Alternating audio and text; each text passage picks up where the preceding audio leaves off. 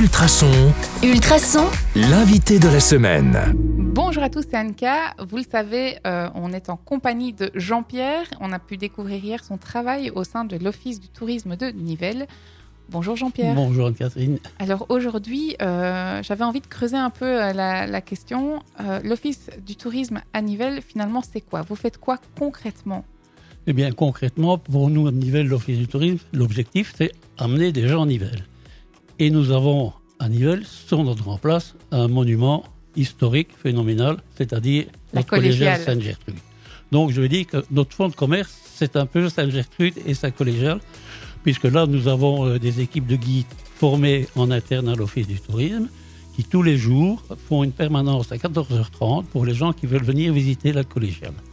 Donc d'office, tous les jours, on peut se présenter. Le guide est en attente. Il n'y a personne, malheureusement, mais il rentrera à la maison une demi-heure plus tard. Mais ils, ils sont toujours là pour accueillir les visiteurs et leur faire visiter l'ensemble de la collégiale.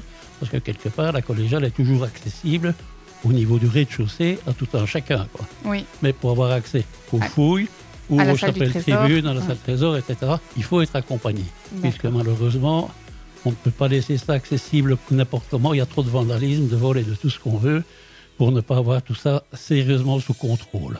Mais donc, Voilà. au final, vous avez trouvé la solution de, de laisser cette collégiale ouverte avec accompagnement. Il y a, donc, c'est super intéressant ce que vous dites.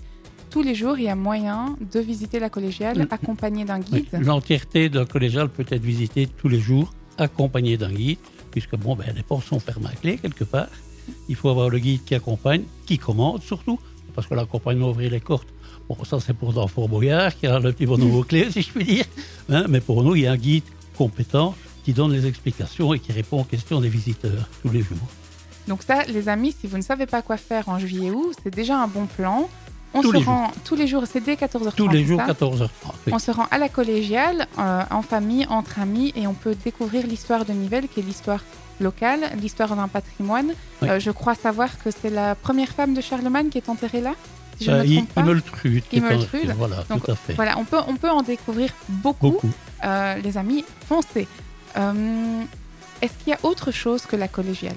Ah, il y a autre chose, oui, il y a le musée communal, effectivement, qui a aussi est rempli de richesses, euh, de fouilles qui ont été faites à Nivelles.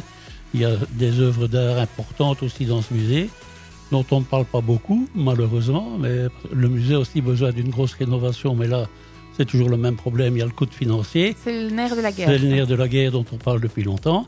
Bon, euh, mais bon, il y a ce musée, il y a le parc de la Dodane, il y a le quartier Saint-Jacques.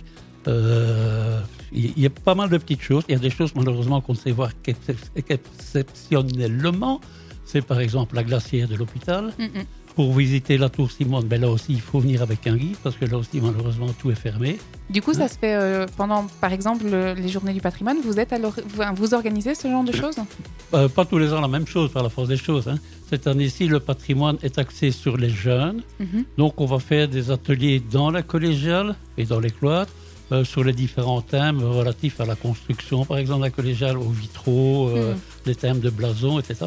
Donc, il y aura des ateliers, il y aura un, un parcours dans la collégiale qu'on pourra suivre sur tablette. Donc là, on a axé sur la jeunesse, effectivement, pour mettre en valeur la collégiale et ses atouts. Bon, ben donc il y a de quoi faire à Nivelles en fait. Il y a largement de quoi faire. Et il n'y a Et- pas que la grande place pour Il les Et il n'y a pas que la grand place. Eh bien, merci. Je crois que le message est passé. On va se donner rendez-vous demain pour découvrir finalement les bons plans du mois de juillet. Pas de souci. On va rester en ligne. On se retrouve sur le 105.8 FM ou en podcast sur ultrason.be. Voilà. À À demain. demain.